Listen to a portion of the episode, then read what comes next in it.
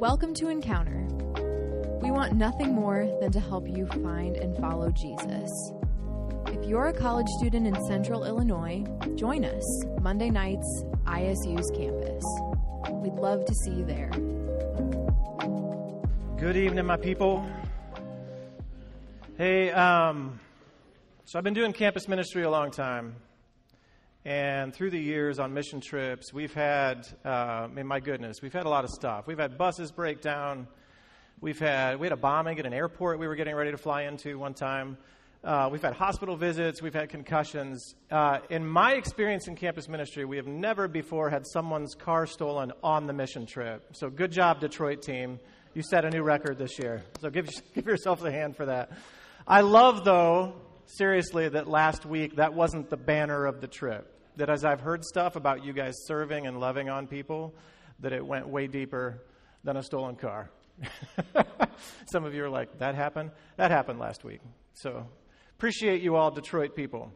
Um, tonight, I want to start with a story um, that's, that's a little bit weird. It's a little bit out there just in terms of, of pivoting us toward where we're headed tonight. But, but years ago, I know it was winter. I don't remember exactly what month. I just know there was snow on the ground. Joe and I were heading north on 155 between Tremont and Morton. Some of you may know that road. And, um, and was, it's late at night. There's not a lot of cars on the road, but there is a Jeep that's maybe 50 yards ahead of me. And we're driving behind this thing. And, um, and this thing hits something hard, uh, like makes impact. Like we see sparks fly. Um, and we're not that far behind them. So immediately I'm, I'm braking and swerving around debris on the road and stuff. And this car just kind of skids and lurches to a stop sideways in the middle of the road. No lights on, airbags deployed. Um, and there's another car that apparently it hit, okay, that's up a little bit further. And a couple of uh, other, other people, too. So I, I pull off the side of the road, way off the road, kind of into the snow and other stuff, too, because I don't, there's nobody coming right now, but there's headlights way off in the distance. And so I pull off the road into the snow to get Joe. We had a couple car seats in the back, too. I assume kids with us in that moment. We pull way off, and I go sprinting back as fast as I can. And I either had, I don't remember if it was like a little flashlight from my car, from our car, or if it was my like phone flashlight. One, I mean, so in other words, barely a flashlight is what I had. I'm dressed in a giant black winter coat Wonderful, okay? And I go sprinting back toward these other cars, and there's two guys just kind of standing there looking dazed and confused. And I was like, Are you guys okay? And they said, Yeah. And there's an older couple that's still in the Jeep who hadn't gotten out yet, okay? And, um, and so they kind of wander up to the Jeep as I run up to the Jeep, and I'm trying to ask this couple if they are okay. And they think that they are, but they're also really dazed and, and kind of confused. And I can look and I can see headlights in the distance. And I'm like, That's the problem right now is that there's no lights. I mean, there's nobody's lights on on this road, and there's debris all over the road, and this Jeep's going to get hit again if these cars don't see that that's so. I take off, so I tell the guys, hey, you get them out of this car off the road if you can, if they're okay. And I just take off running down the middle of the road toward traffic to try to use my little flashlight, dressed in black, to try to wave down this oncoming traffic so that another accident doesn't happen, all right? That's my, that's my job in this moment. And a semi is the first thing to come, all right? So I'm standing there in the middle of the road, middle, middle of 155 with my little flashlight, doing this, you know, trying to wave this. And this semi does not see me until he is like 30 yards from me. And then he understands what's happening, locks up his brakes, comes skidding to us. I mean, I, of course, I, I do not stay in the middle of the road at that point, okay? Smarter than that. Not real smart, but I'm smarter than that. So he locks up his brakes. He starts to see the debris. He sees me and turns on his hazards and slows way down and kind of pulls off to the side. But this keeps happening because cars keep coming in that, all right? And so, long story short, everybody was okay. I just want you to understand in this moment, sometimes in campus ministry, that's what I feel like. I feel like that's my job. I, I, I, love your age bracket. I really do with my whole heart. 18 to 23 year olds. I've lived my whole life with you guys. But sometimes I feel like that. Sometimes I feel like this dude in the middle of the road that's like, hey, careful. Like, be careful of what's ahead. I've seen a little bit of the path ahead for you guys, and I don't want it to be destruction. I really don't, with my whole heart. I don't want you to experience pain. I don't want you to be in relationships that will end in destruction. So when I see that, it's like, this is important to me. So tonight, the theme that we're in, that's what I feel like. I read a study, uh, Barna put out a poll for your age group. You're sort of Gen Z. I mean, like, you're the cross between the millennials and Gen Z. That's who's sitting in the room right now. Some studies call you the bridge, like you're the bridgers, meaning you're, the, you're sort of the gap in between millennials and Gen Z. Anyway, I saw a Barna study in March that asked your age group, what's the purpose of life? The vast majority of your age group responded with these two words pleasure and happiness. That's the meaning of life. And you guys, when I hear that, there's a big part of me that feels like that guy with a little tiny flashlight in the road being like, no, don't. You got to slow down. This cannot be it. If that's what you identify as your purpose in this life, pleasure and happiness, you guys are destined for a really, really difficult road. I mean, the text I, uh, the text I have tonight for us actually comes from Solomon. Let me read this with you. Uh, Ecclesiastes. If you don't know, Solomon was a king, maybe one of the wealthiest kings ever to exist. All right? And he wrote the book of Ecclesiastes. If you have time this week, read Ecclesiastes 1 and 2. But let me just sum up a little bit for it, because he's trying to find purpose. And he's experimenting with all kinds of stuff. So this comes out of chapter 2. I said to myself, Come on, let's try pleasure. Let's look for the good things in life. But I found that this too was meaningless. This is after chapter 1, where he's already tried wisdom and knowledge. So I said, Laughter. Laughter's silly.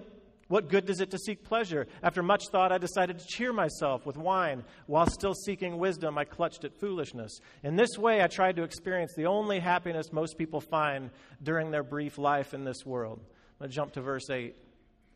I collected great sums of silver and gold, the treasure of many kings and provinces. Seriously, one of the wealthiest kings ever to exist. I hired wonderful singers, both men and women, had many beautiful concubines, had everything a man could desire. So I became greater than all who had lived in Jerusalem before me, and my wisdom never failed me. Anything I wanted, I would take. I denied myself no pleasure, even found great pleasure in hard work a reward for all my labors. But as I looked at everything I had worked so hard to accomplish, it was all so meaningless, like chasing the wind. There was nothing really worthwhile anywhere. If you want to ask what is the theme of Ecclesiastes, especially early Ecclesiastes, I can tell you that that word sums it up pretty well. Meaningless, meaningless. Solomon cries out to you. Meaningless. It's meaningless. You are on a treadmill that you never reach a destination if the destination is pleasure and happiness. So you say, okay, Ben, what is our purpose for living?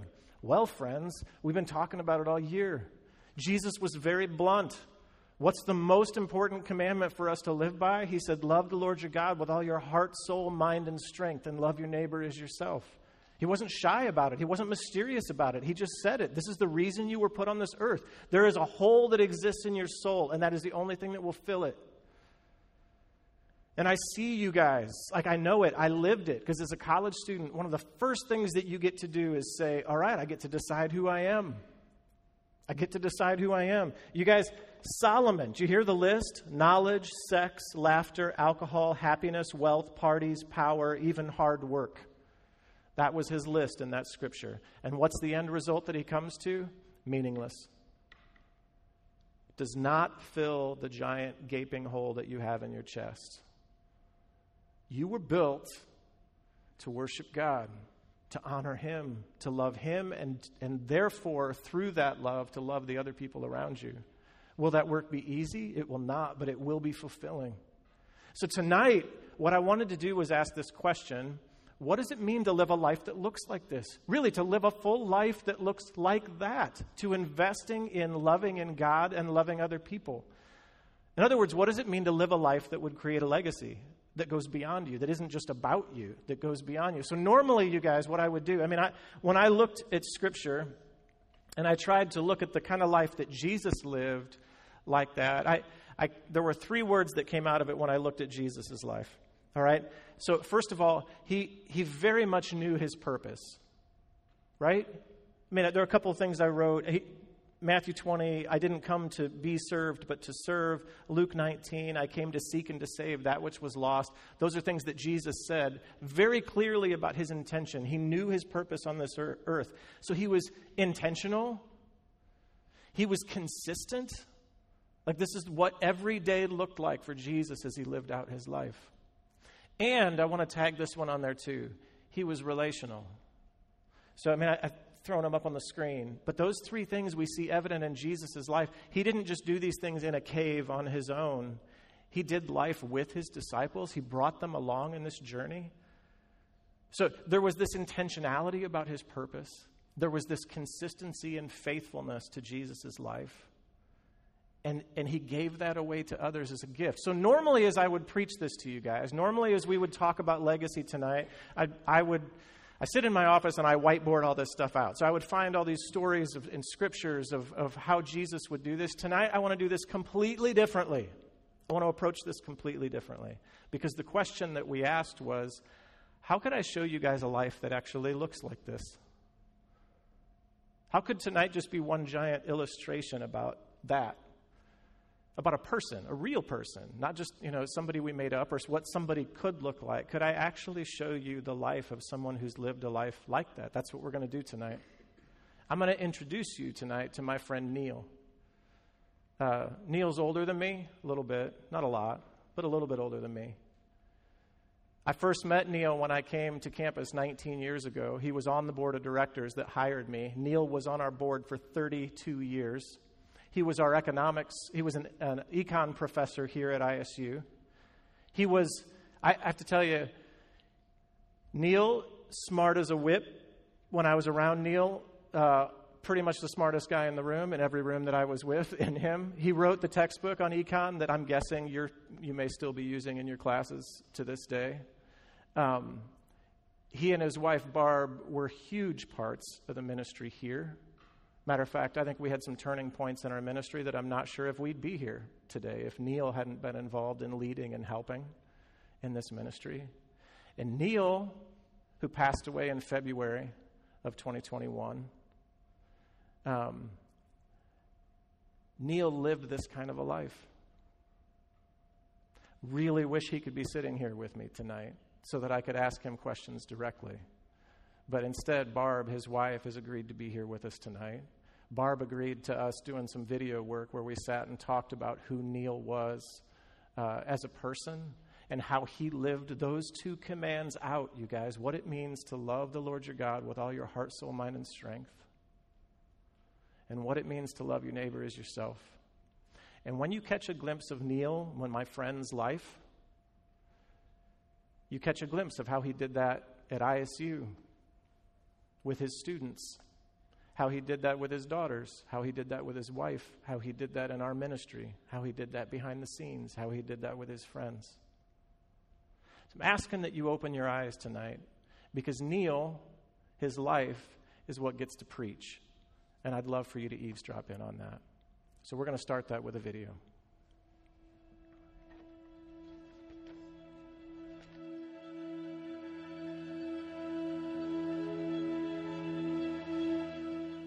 For his legacy, I think that um, he was faithful.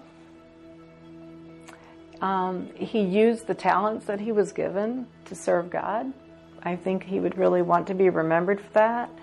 Um, he would want to be remembered as helping people. Um, when he was a Sunday school teacher, he wasn't just a teacher, he was also a guy who would uh, volunteer to uh, help you, let's put on the roof for your house. He would like to be remembered for that. Neil's a first generation college student. In fact, none of his aunts or uncles or parents went to college. And so um, we know each other, who, they, who we are in grade school, but then in high school, we are in the same organizations band, future teachers. He sits across from me in psychology class, my junior year, his senior year. He's a year ahead of me. I did not know that. Here we are and we start dating. Here we are. We get married after my graduation, and we become um, so we become uh, man and wife in um, July 24th, uh, 1976, and um, then have our first daughter in 1980. Neil was a hands-on dad from the beginning. There's Caroline when he is he um, he really was excited about her birth. I'll never forget. We used to run to who was going to get her first when she woke up. we were just crazy about having a child. It was a big deal for us. Um, so he was so excited, and then that's that's another one. That's Caroline, and then after that comes Becky, and um, there is a picture. Let's see of him and the third daughter Meredith. Mm. We're outside. We lived on Normal Avenue, and he's outside with her. Um, and then there's the three of them, and then Lindsay. There we go. So we had four daughters in eight years. Wow. Yeah, and uh, life was busy. I was a stay at home mom, and Neil did his thing uh, with teaching and all the many different activities that he did. So we're on Normal Avenue. And if you just go straight down to Normal Avenue, Campus House. So this is really cool. So he, Neil and I went to Campus House at the University of Missouri. So we're familiar. Neil's raised Christian church, and he um, he knows there's a ministry here.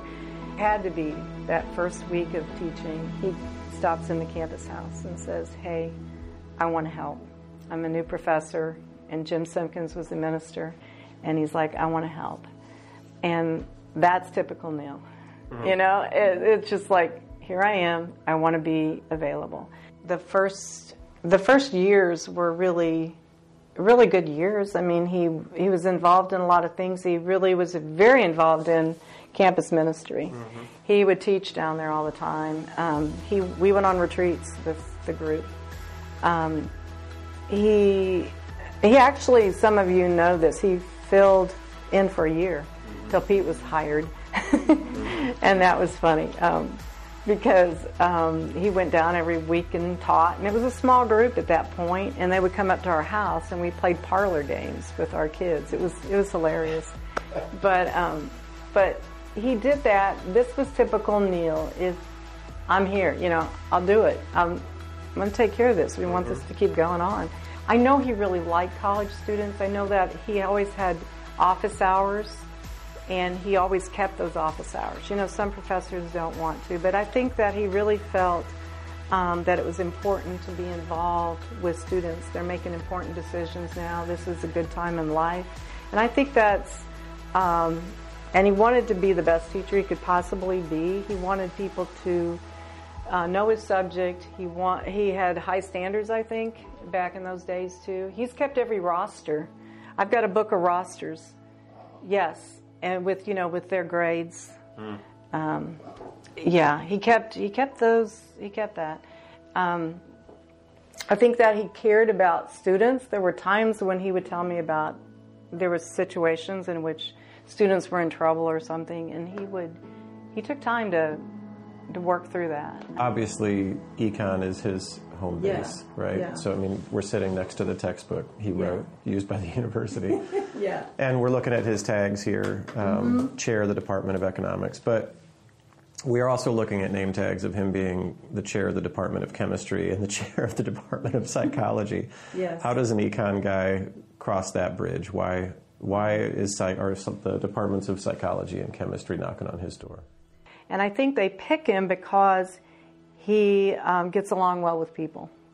And you're really just sort of babysitting till they find the chair that's going to take over. And he, he, he just he had the character to do it. He had, um, he he certainly could be forceful if he needed to be. He could do that. He could be forceful. He could um, try to figure out what the problems are. He could use analysis because as an economist, you're always analyzing. Even at one point, they were considering him for provost, but mm-hmm. he just said no. Mm-mm, don't even go there. I'm not. I'll do these short term things, mm-hmm. but I'm not. I don't want to make a career. Teaching is where I want to be. So that was cool that he knew he knew who he was, mm-hmm. and that's one thing about Neil you, that you have to realize. He knows who he is. He's very intentional about his life. He really wants to plan and do um, do things that he feels uh, fulfill a need, um, things he feels like he's called to do.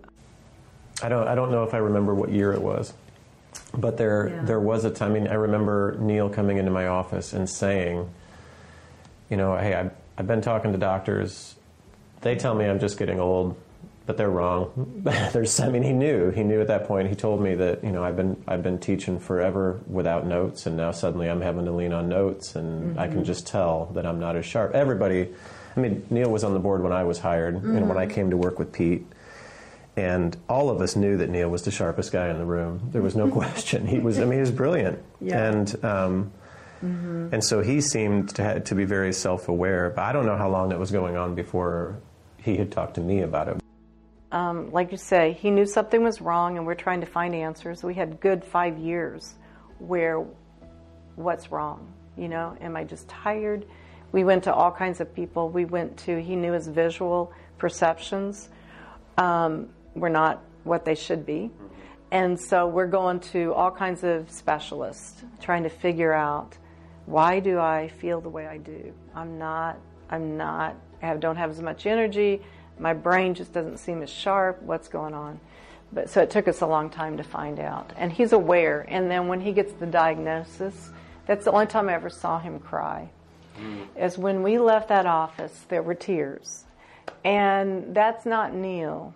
He even walked our old neighborhood, he said, and realized that life now was going to be different for him and that he would not get to see what he wanted to see with us. And he mm-hmm. felt bad. And he told me, he says, I feel bad for you because you're the one. You're the one that's going to go through the worst. And, you know, I'll be okay, but you're going to have to deal with me in this situation.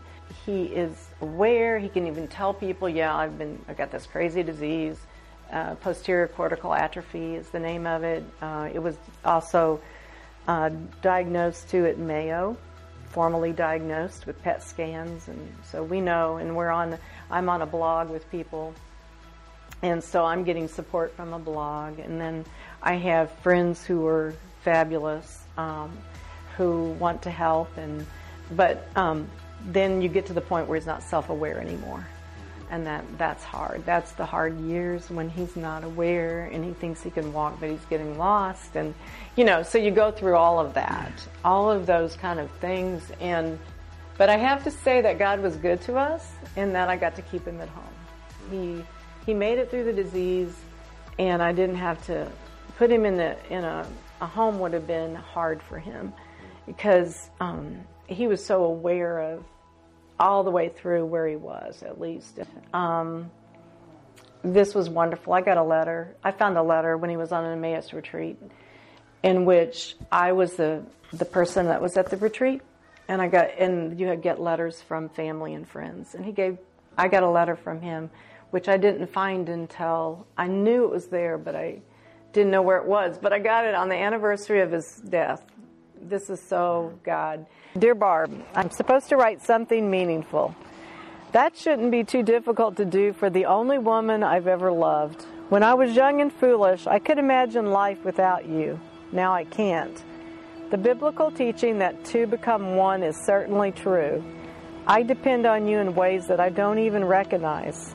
I don't like to make decisions, even decisions that you defer to me on, without consulting you. I don't sleep well here at home when you're not here, although I sleep fine when you're on the couch. Your absence unsettles me.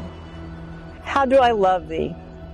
I won't try to count the ways, but I feel them deeply.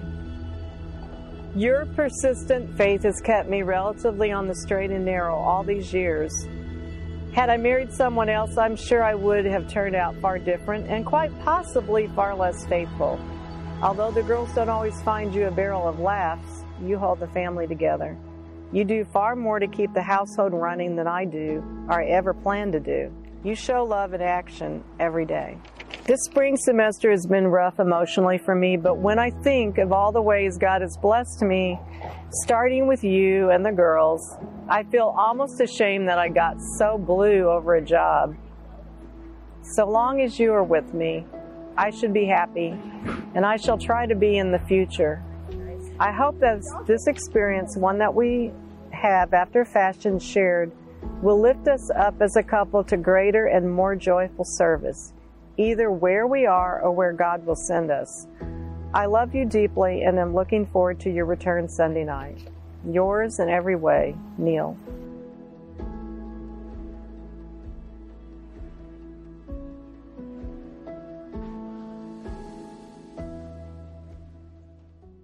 Hey, it is a huge privilege to have Neil's wife, Barb, here with us tonight. And so I want you guys to welcome Barb up here with me to the stage, if you would.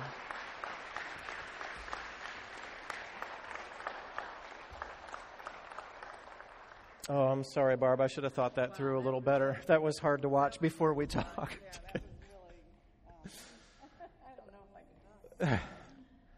um, thank you for being here with us tonight in this space. I mean, I, I I had a handful of questions that I gave Barb in advance, but I mean, one of the first ones that I would love for you to answer is tell me about Neil's faith. Like, when, how did he meet Jesus? What did faith with Jesus look like in Neil's life?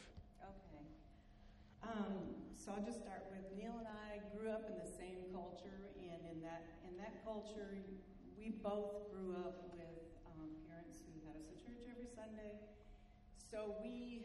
Um, what typically happened, you usually accepted Christ when you were growing up in a church environment. Usually, you know, around 9 or 10, you accepted at church camp or revival. Mm-hmm. And that's what happened. Neil accepted Christ at a church camp. And um, I would have to say, what kind of faith did he have? It was really biblically based. Neil really um, read the Bible a lot, and he studied it seriously all the time. And so what what it was is that he really felt like you read the Bible, you you know who God is, you got to know who God is, and then you just you you're obedient. I mean, that's just how he was. He thought that faith without works is dead. I mean, it says in James that faith without works is dead. So he he had these Hebrew concepts of to know God is to respond appropriately. I think yada is a Hebrew word in the Old Testament. Talks about knowing God, and, and that's the meaning of that. And so he felt like whatever it is that God wants him to do, that he's going to do it. He's going to respond and do that. And he's going to practice, he believed that God had this covenant loyalty God made a covenant with his people, if you read in the Old Testament, and he's going to make that covenant too with God. And he's going to have that loyalty to God. And he's going to do it with love. You know, it's, it, the word was hesed. He was really big on that. Anybody who ever had him as a, a Sunday school teacher, he, um, he talked a lot about that. And he felt like um, this loyalty was very important hmm. and with love And that was his faith. He just was really very strong on that. Mm. Yeah, I uh, I actually put your guys' pictures into the slides too. If you guys can throw that one up there, I don't think my thing is working. So yeah, this is. As long as I knew Neil, he had a mustache that even Josh Gronke would be uh, jealous of. Um, and that is, how old were you guys in that first picture? Um, 16 and 17. 16 and 17. 16 going on 17. So tell me about the early love story for you guys. What was that like? Love story.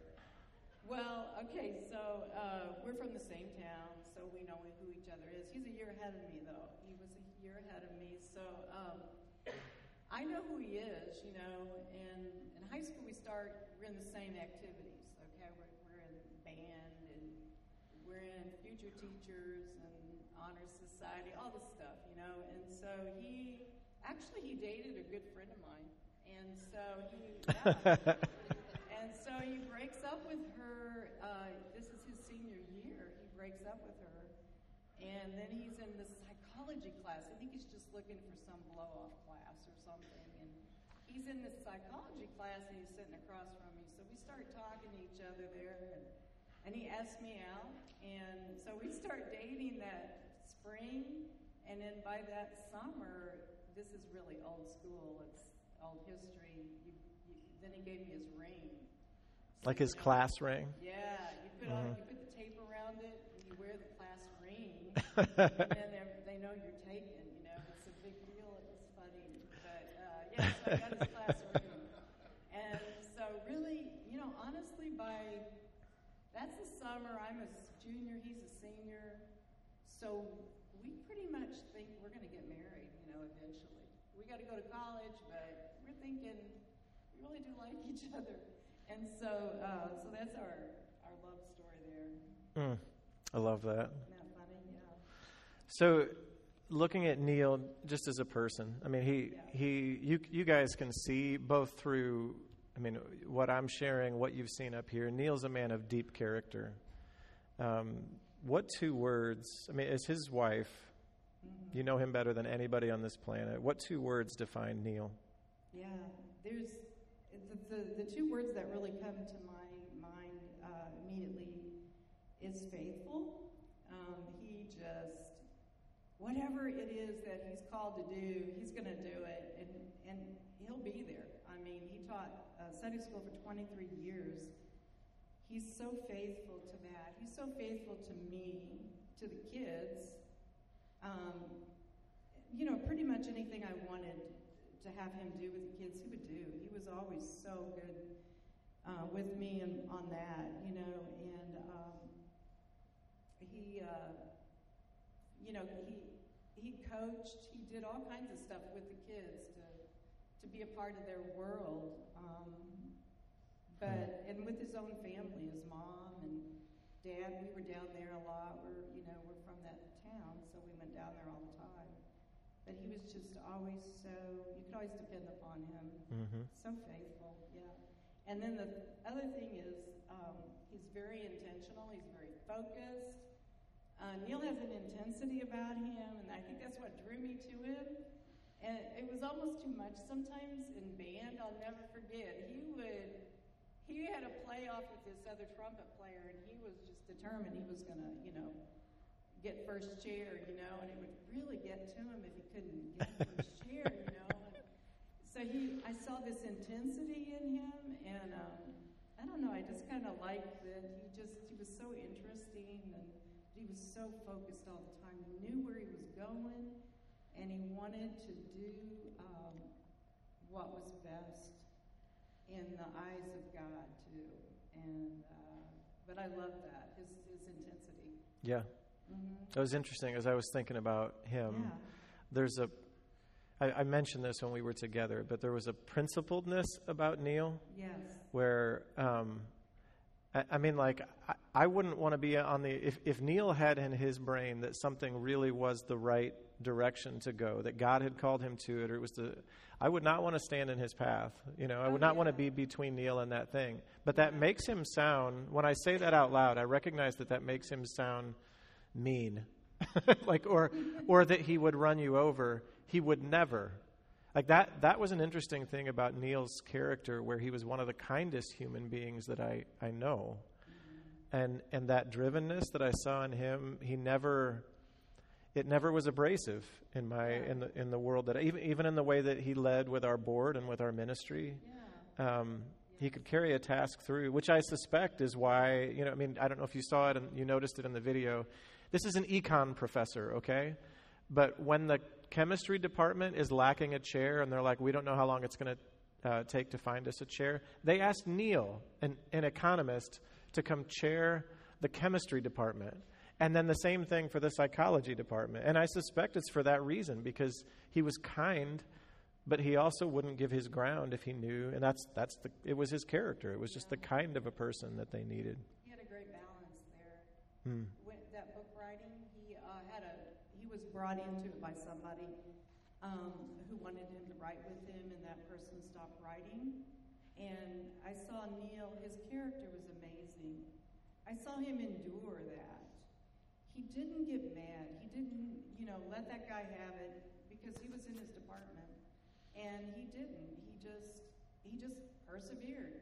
All right, I got to do more work. I got to find somebody else to to help me. Hmm. And it was just a wonderful thing to see him do something that was so hard, you know, and get through it. Yeah. So he had he had this great intensity and this great focus on getting the task done. You know, no matter what. So tell me about the season where um, you guys had a diagnosis for Neil. I mean, Neil knew something was off, but you finally, Yeah.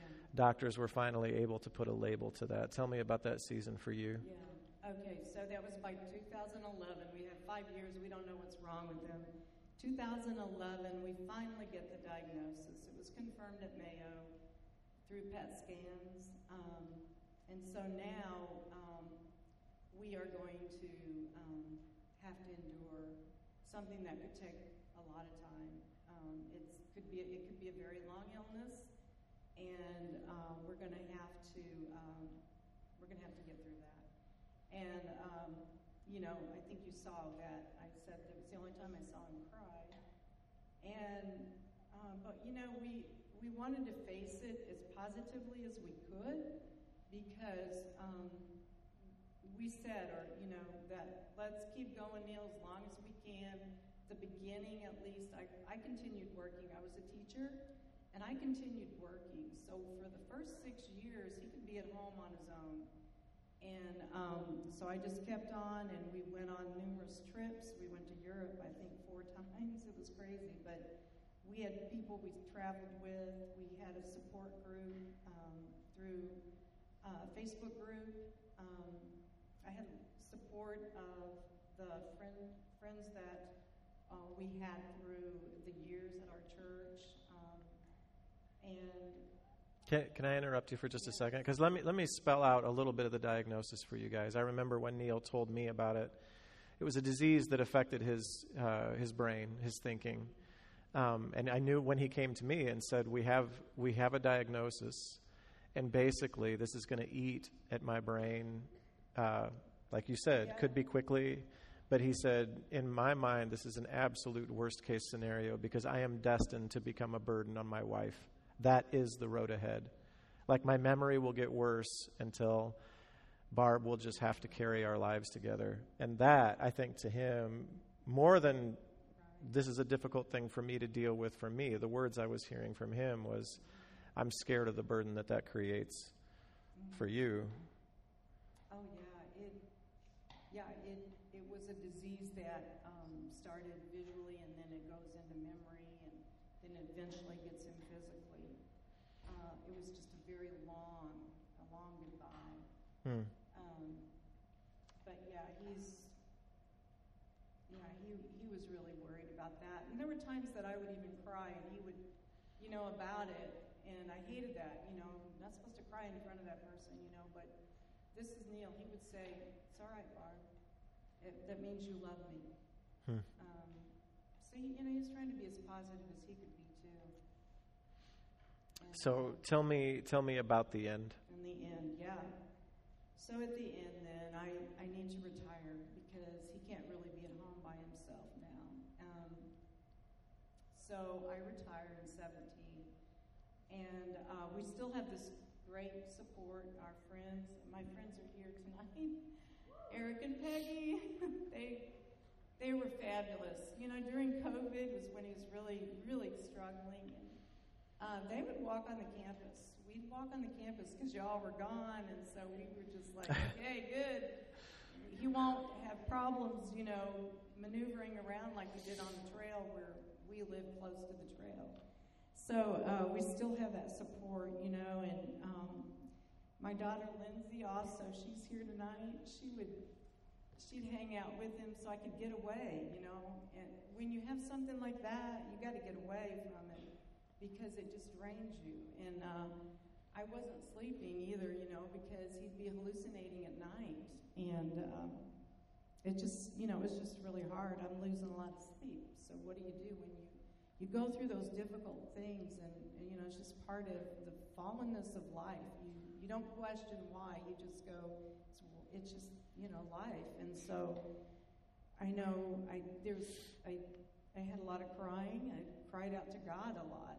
You know, when you go through those difficult times, um, you got to cry out to God. You know, please help me, save me. And I will say, God provided for me the whole way. I mean, in many different ways with people who helped uh, the burden of this, and um, just a lot of good, a lot of good support. I had a lot of good support, and and I'm going to go back to Neil again, because he's my hero. You know, he would always like when he first moved to Bloomington Normal. I'll never forget. We have this bungalow on Normal Avenue. We're going to strip the woodwork. We're going to fix up this house. In the very first month, we go to we go to church, and he wants to go and go on a painting mission with them. Let's go paint down at the Christian college. And I'm like, are you kidding me? We got all this work to do. You know, what are you talking about? That was Neil. You know, he just Let's go paint somebody yeah, else's house. Let's go do somebody else's work, even though we were living in this, you know, this awful house that needed work. and I, I just couldn't believe it. I just thought, why Neil? But hmm. that was him.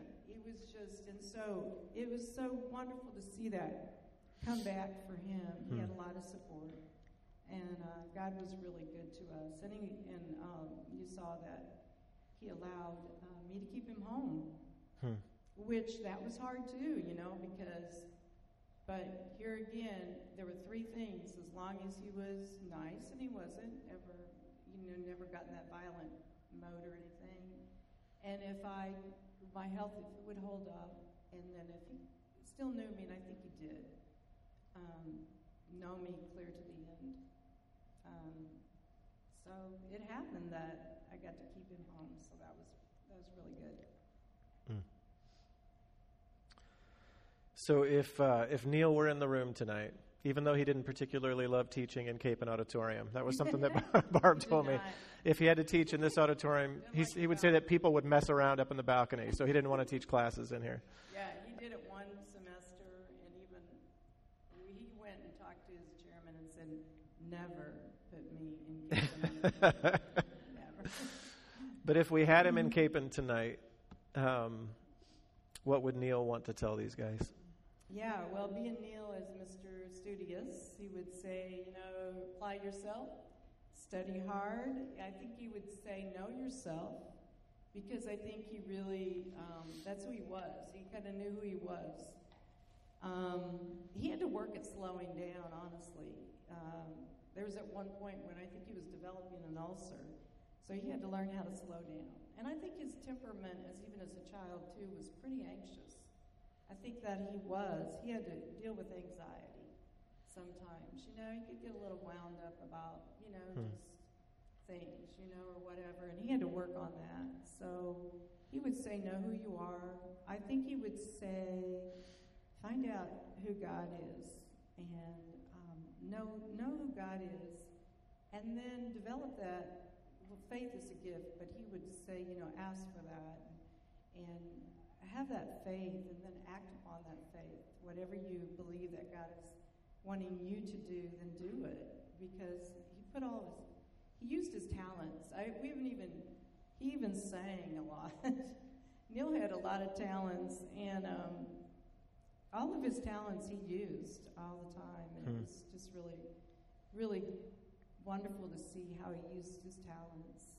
And then, of course, the Christian community was so important to him.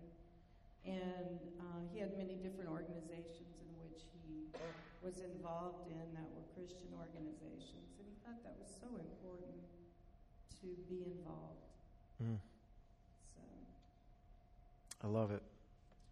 Well, when I when I step back, the, the reason why you guys I want to put Neil forward to you tonight is because I think there are people around you um, that are worthy of being your heroes that, that you might not catch at first glance. Um, Neil and Barb are one of those for me. And I'm not trying to embarrass you by bringing you up on stage for that tonight. But I hope that you find, like ladies in the room, I hope you find a husband that loves you the way that Neil loved his wife. Um, men in the room, I hope you find a wife who will take care of you through a season of incredible difficulty the way Barb did with Neil. I want that for you. That's what I mean when I say, like, I feel like the guy in the road waving you down, being like, man, if you, if pleasure and happiness are the thing. I mean, you, you're familiar with the phrase, like, you know, the pot of gold at the end of the rainbow? The reason why that is a, a joke is because the faster you chase it, the, the rainbow just moves at the same pace, right? It's always the same distance from you. That's pleasure and that's happiness. Loving God with all our heart, our soul, our mind, and strength, slowly, just slowly. It doesn't happen all at once. You don't change the world all at once. It changes you, it changes your character, and that changes the people around you in ways you don't understand. What we talked about at the beginning you being intentional. Neil lived an intentional life, you being faithful and consistent, and you being relational. How you spend tomorrow, you guys, how you spend your days is how you spend your life. And so what you do this week just proje- it just projects forward.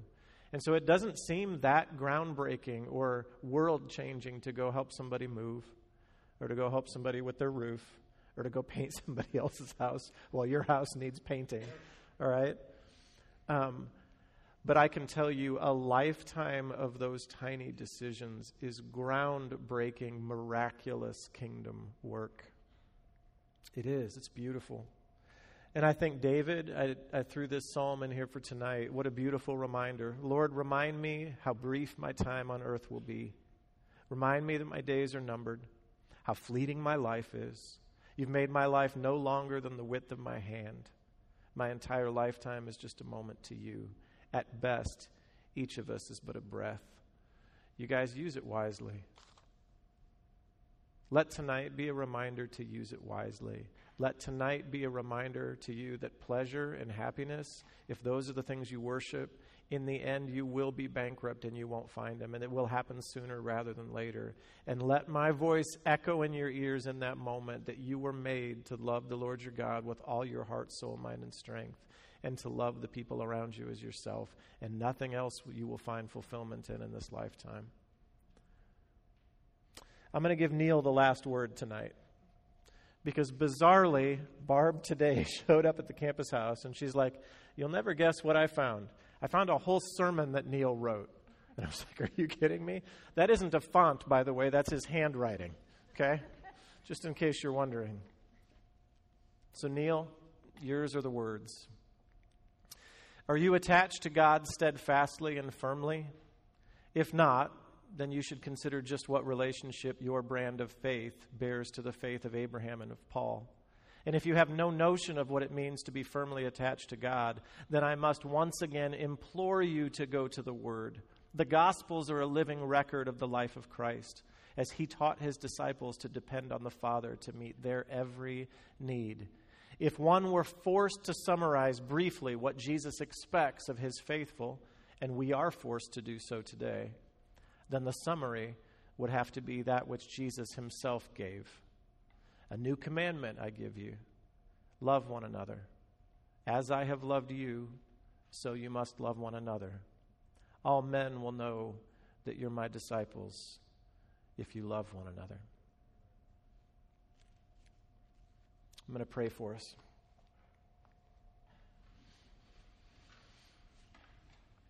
Sweet Jesus, thank you that this isn't a mystery.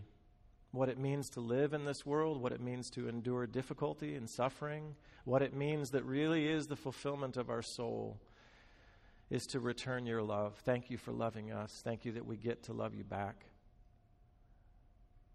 Thank you for the gift of loving other people with the love that you give us. God, I pray that you would help us be faithful with today. Maybe take our eyes off of what needs to happen 50 years from now and just develop the character that you want today and be content in that and trust you to build the larger story, Jesus. Help us chase the things that matter. We love you. We pray this in your name. Amen.